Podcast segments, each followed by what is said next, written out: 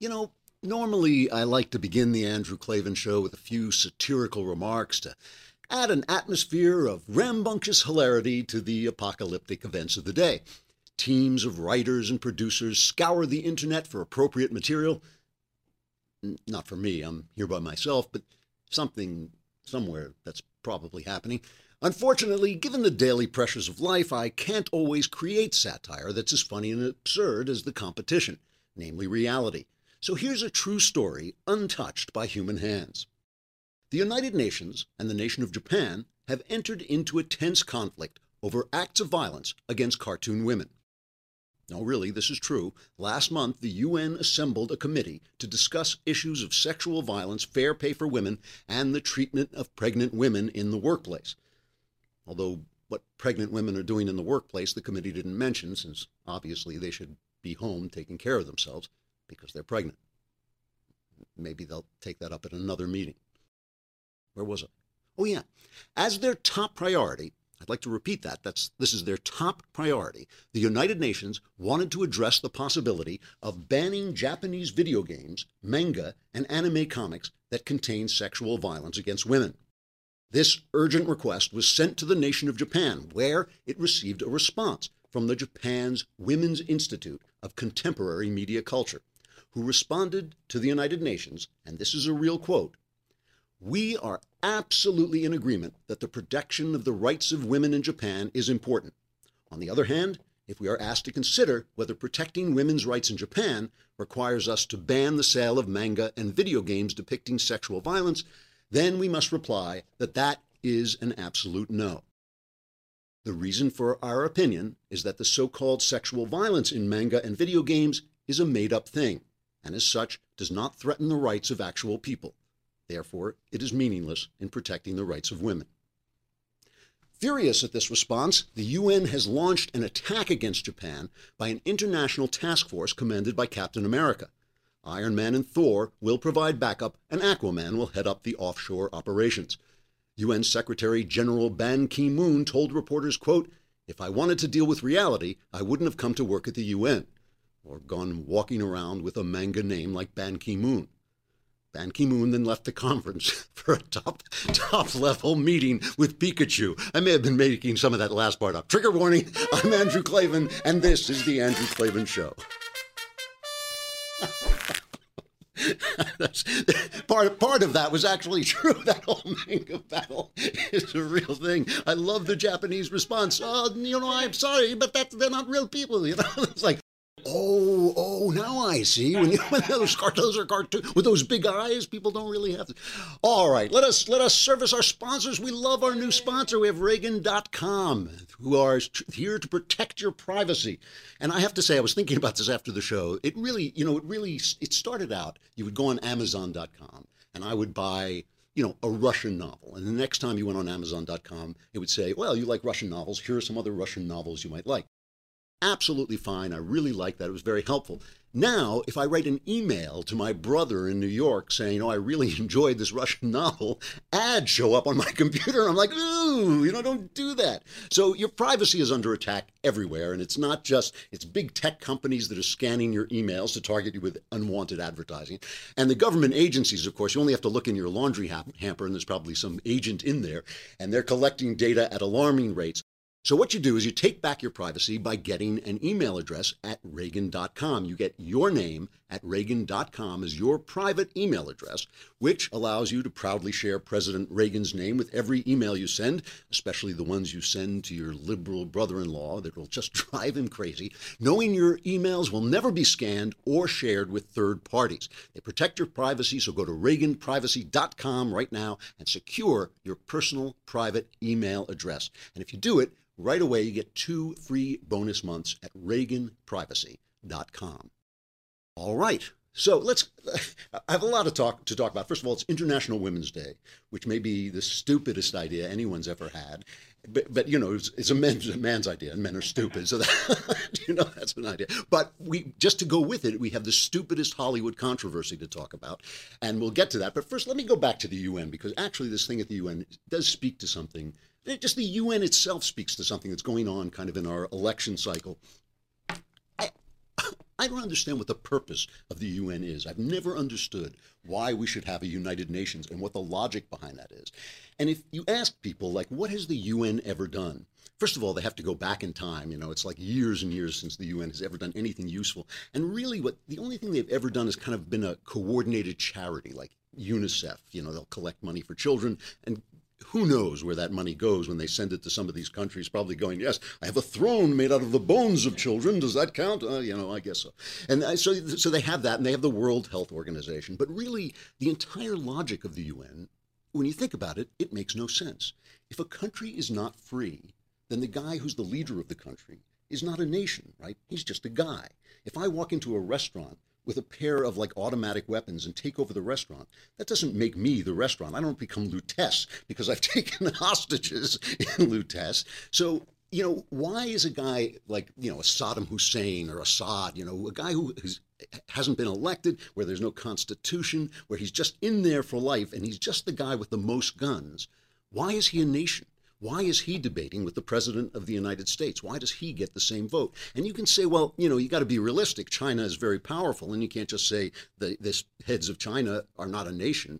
Yes, you can. I mean, if if we want to debate with China, if the legitimate leaders of the United States, whether we like them or not, they're legitimate elected leaders. If they want to negotiate with China, that's fine with me. But why should there be any place where China has the same vote we have? I mean, we should have an organization of states that by their the minimum requirement for entry is your guys have to be elected for a stated term that ends, that's not life, and you have to have a constitution that protects the minorities. I mean, that should be, to me is the definition of a nation. You can say you're applying Western values on everybody, and that is exactly my point. Because the reason is when you have no values, when you say that all values are the same, what happens? The evil rises, right? You give the same vote to Saudi Arabia. You know, this is and this is what happens.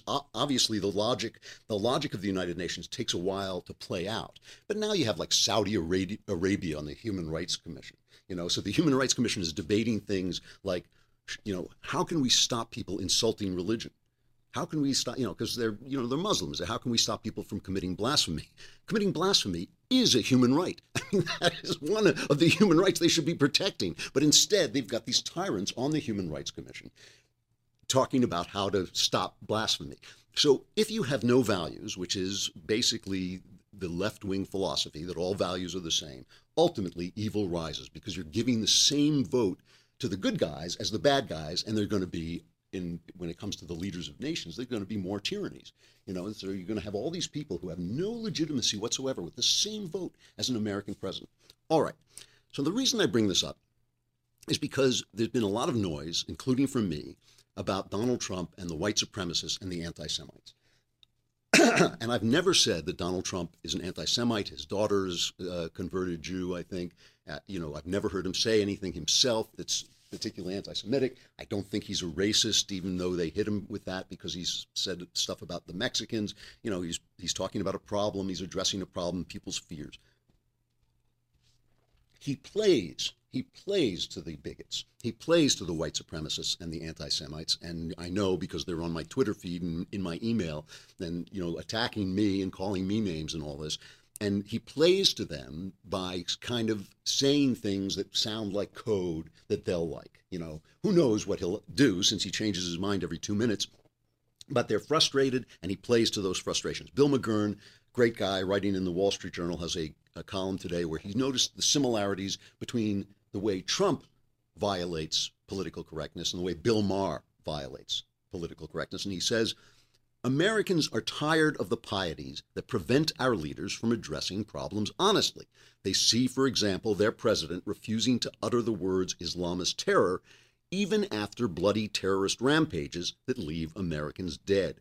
These include the 2009 attack on Fort Hood, which was called workplace violence, even though the killer, Army Major Nidal Hasan, had been in communications with an overseas Al Qaeda leader and was shouting Allahu Akbar as he went about his murderous shooting spree. I mean, this drives people insane. It drives people nuts when they won't say Islamic terror when Islamic people are committing acts of terror, which sounds like Islamic terror to me. All right. So Bill McGurn goes on and says when Mr. Trump vows to kill not just the terrorists, but their wives and children too, It doesn't follow that this is what his supporters are in fact cheering on.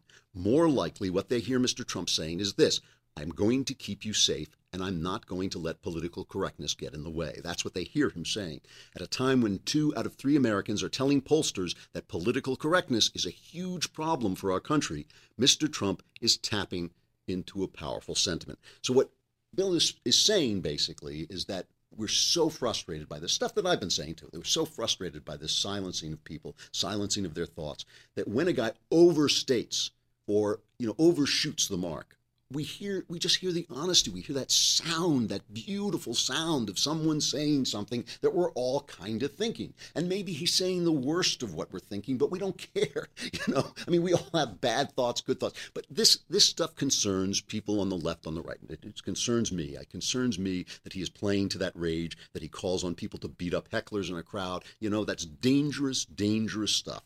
And this concerns good people on the left and on the right. And if you don't think there are good people on the left, you're just not paying attention. I mean, John Stuart Mill said, "He who knows only his own side of the case knows little of that." So we have to listen. You know, there's, you know, the, the problem of bigotry is a real problem.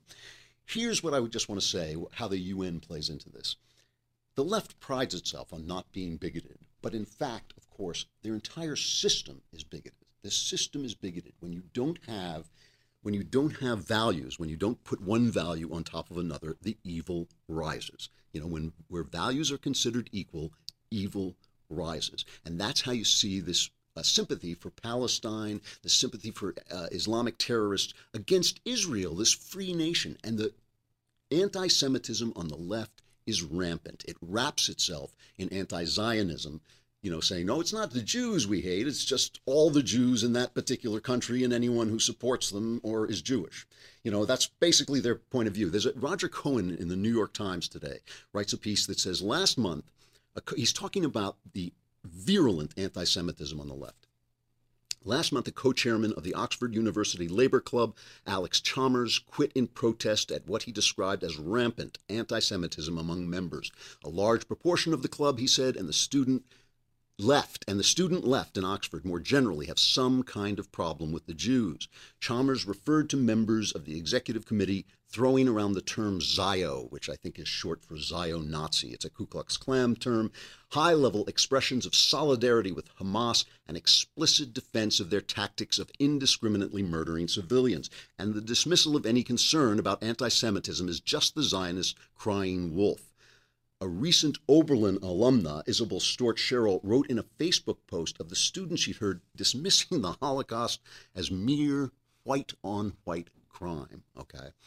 Now, I have to tell you, I'm exhausted today. I hope it doesn't show too much. I'm running on coffee and steam because I'm recording my new book, which comes out in September, my the memoir of my conversion to Christianity, called The Great Good Thing a secular Jew comes to faith in Christ. And I hope you will go on and pre order it. It would be very helpful to me. If you think it's interesting, I can tell you that one of the great things about recording an audiobook is it's the only time as an author you can tell whether your book is any good or not.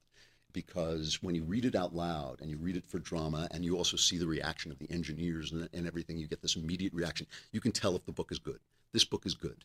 It's very, very good. It may be the best book I've ever written, and I think it's a it's a compelling story. And one of the things that I dealt with as I went along is the idea of anti Semitism because I'm a scrappy guy and I did not want anybody to think that I was leaving Judaism because of some hostility to Judaism. And I didn't want anyone to think that I was kowtowing to the anti Semites because sometimes Jews think that. They think if you converted, it was some way of getting out of the anti Semitism.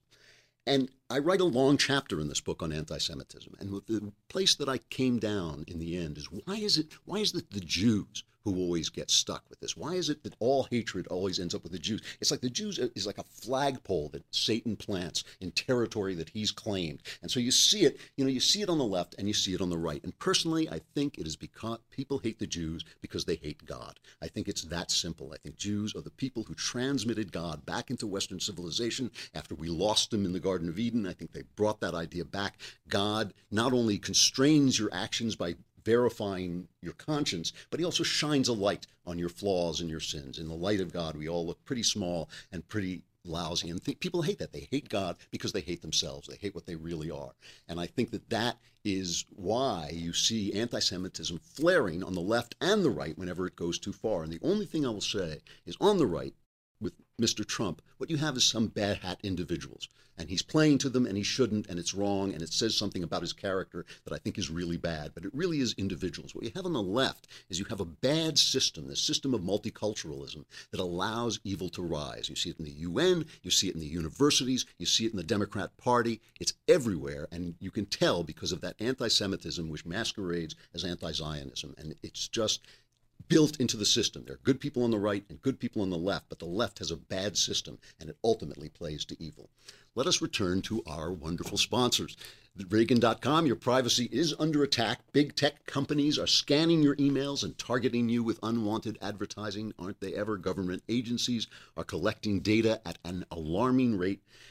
You can get your privacy back by getting an email address at Reagan.com. You get your name Reagan.com as your private email address. And not only do you get to put President Reagan in your email, which is great, you also know that your emails will never be scanned or shared with third parties, not anybody. So go to ReaganPrivacy.com and secure your personal private email address.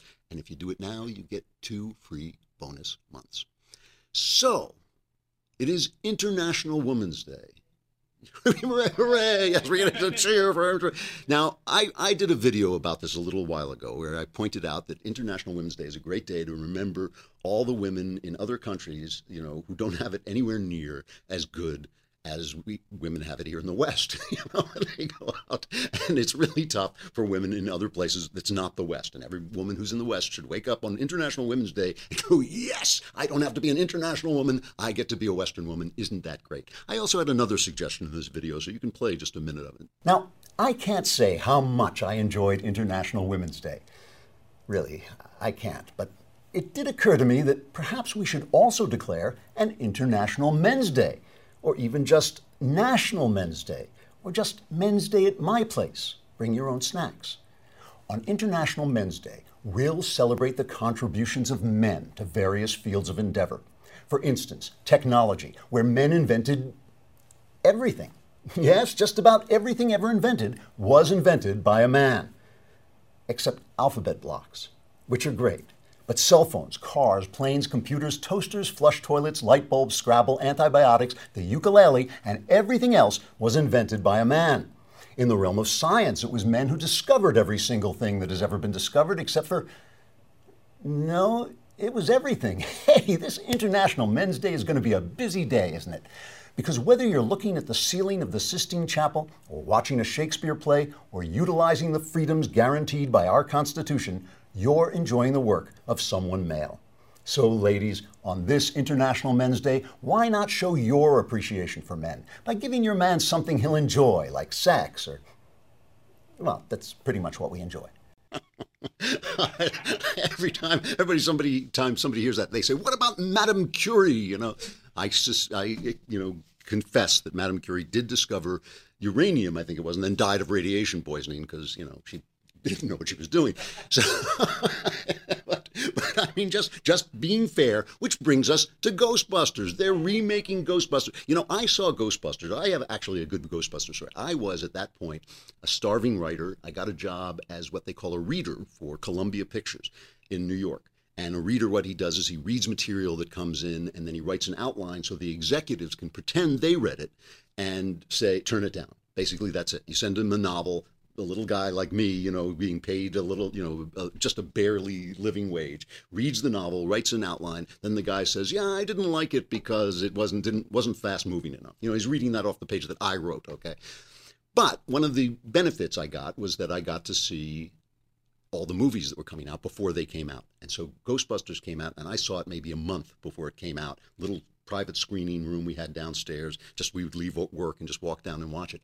And I looked at this thing and I thought, that's maybe one of the funniest movies I've ever seen. No one's going to get it. This movie's going to tank because it's just too hip and cool. Nobody is going to understand. You know, it's just it's just over the heads of most people. And of course, totally wrong. It came out and it was a major, major smash. But I could see, at least, I will say that I could see right away that it was just absolutely hilarious. So now they're remaking it. What is this? 30 years later, something like that. They're remaking it, and what an innovation! They're making it with women. So they put out this trailer, and here's just a little glimpse of this trailer. We have dedicated our whole lives to studying the paranormal. Now there's sightings all over the city. There are people out there that need our help. Holtzman, you're a brilliant engineer. Ah! Erin, no one's better at quantum physics than you. We can provide a real service. I'm joining the club. You guys are really smart about this science stuff, but I know New York. And I can borrow a car from my uncle. Uh, you didn't disclose that the vehicle was going to be a hearse. It's a Cadillac. Okay, so it's ter- so the trailer is terrible. All right, it's Paul Feig who is making a living basically as a guy who directs coarse, grotesque, low women's comedies. Melissa McCarthy, that all the critics say, isn't it wonderful that women can now be as coarse and grotesque as the men in Judd Apatow comedies? That's basically Paul Feig's career. Okay, and some of them, you know, Bridesmaids had some laughs in it. I thought I thought it was like okay, and and some of these people. I'm not a big Melissa McCarthy fan. I got to admit, Kristen Wiig is that how it's Wiig? Wiig? Yeah. She's she's funny and a good actress. Uh, Leslie Jones, I don't really know as much because she's on Saturday Night Live and nobody watches Saturday Night Live anymore. Um, she is so, of course. So what happens, right? This thing comes out. The film is supposed to re- be released in July. It comes out, and at first the left gets very, you know, protective of, of it. Here's the Guardian, the, the, socialist paper in Britain. Feig's movie looked like being a liberal's wet dream, with the filmmaker single-handedly righting all Hollywood's Bechdel test baiting wrongs. The Bechdel test is any test is any movie in which women never are never on screen without a man or something, and they if they are on screen together, they're talking about a man. So if you fail the Bechdel test, you're not a feminist film. So we all have to watch very carefully to make sure these films are, you know, are passing the Bechdel test. And and the left got angry. Why? Because the black girl isn't a scientist. First of all, the idea that Kristen Wiig is a scientist uh, already you've lost me completely. you're the best at you're the best at quantum mechanics, whatever. it's like, yeah, okay. so, so that so the left is eating, devouring itself over the fact that the black girl is street smart and the other girls are scientists. And and Leslie uh, uh, Jones, the the girl, has been forced to come out and say, you know, knock it off. This is my part, and I'm I play a smart person too, and blah blah blah blah blah. All this nonsense identity politics. Of course, on Twitter, this has been a big fight, but the f- hilarious thing have been the reactions online. My favorite. Do, do we have that picture of the the promo of the uh, of the movie? Gavin McInnes, they're all start. If you can't see it, it's the women standing around the Ghostbusters mobile, and they're all standing in these kind of stridently masculine positions, you know, like arms crossed and with their rifles strapped over their shoulders. And Gavin McInnes, the very funny comedian and commentator who's completely anti-feminist, just looked at this and said, Women don't stand like that. Not only do women not stand like that, men don't stand like that teenage boys stand like that when they're trying to show people how macho they are. And so you reduce these women to posing like teenage boys. McInnes had a beautiful thing online, just hilarious. Listen to this. Women are scared of ghosts. That is a good thing. We like that women are not badasses. We like that they're scared. They have a thing that makes babies. If you ever see a female spider, it's this big. The male spider is that big. We don't need him for much. He can die. In fact, sometimes the female spider will just eat him for protein. This is an intricate system here, and it makes babies. So we want you to be guarded. We'll stand in front of you. We'll take the bullet. It's not normal for you to put your body in harm's way. That is why women have such fruity drinks. We drink raw bourbon straight. It tastes like gasoline. We like poisoning ourselves. Women have to go against their instincts and say, put an umbrella in it, throw some fruit on it, and just cover it in sugar. That way I can trick this temple into not knowing it's polluting itself. Now, there is a way to do this movie. You make them real women. You make them scared of fing ghosts. You make them interested in boys. You make them interested in their looks. They don't stand like this. They try to be attractive. That's what 95% of women do. Sure, there's some bull dykes who, who do stand like this, but that's not your average gal. I love this guy. He is he is really funny. And the thing about it is, of course, is is the trailer is terrible. I mean, pardon me, it is just not funny at all. And It's it's like you know, and the thing is, you could take the Ghostbuster element out of it, and it would still just be a kind of Melissa McCarthy coarse comedy with people slapping each other and falling down. In fact, one guy we had this one guy. What was his name? Angry Joe. Put up Angry Joe. Here's another guy from this. This guy like a million hits online. Let's listen to him.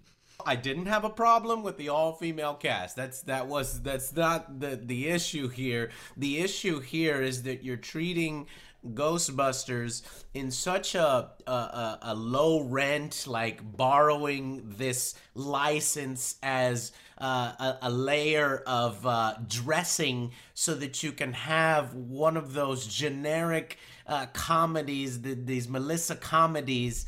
Uh, I I don't I don't want this to be real. I just love this. This guy can't even stand that this has entered reality.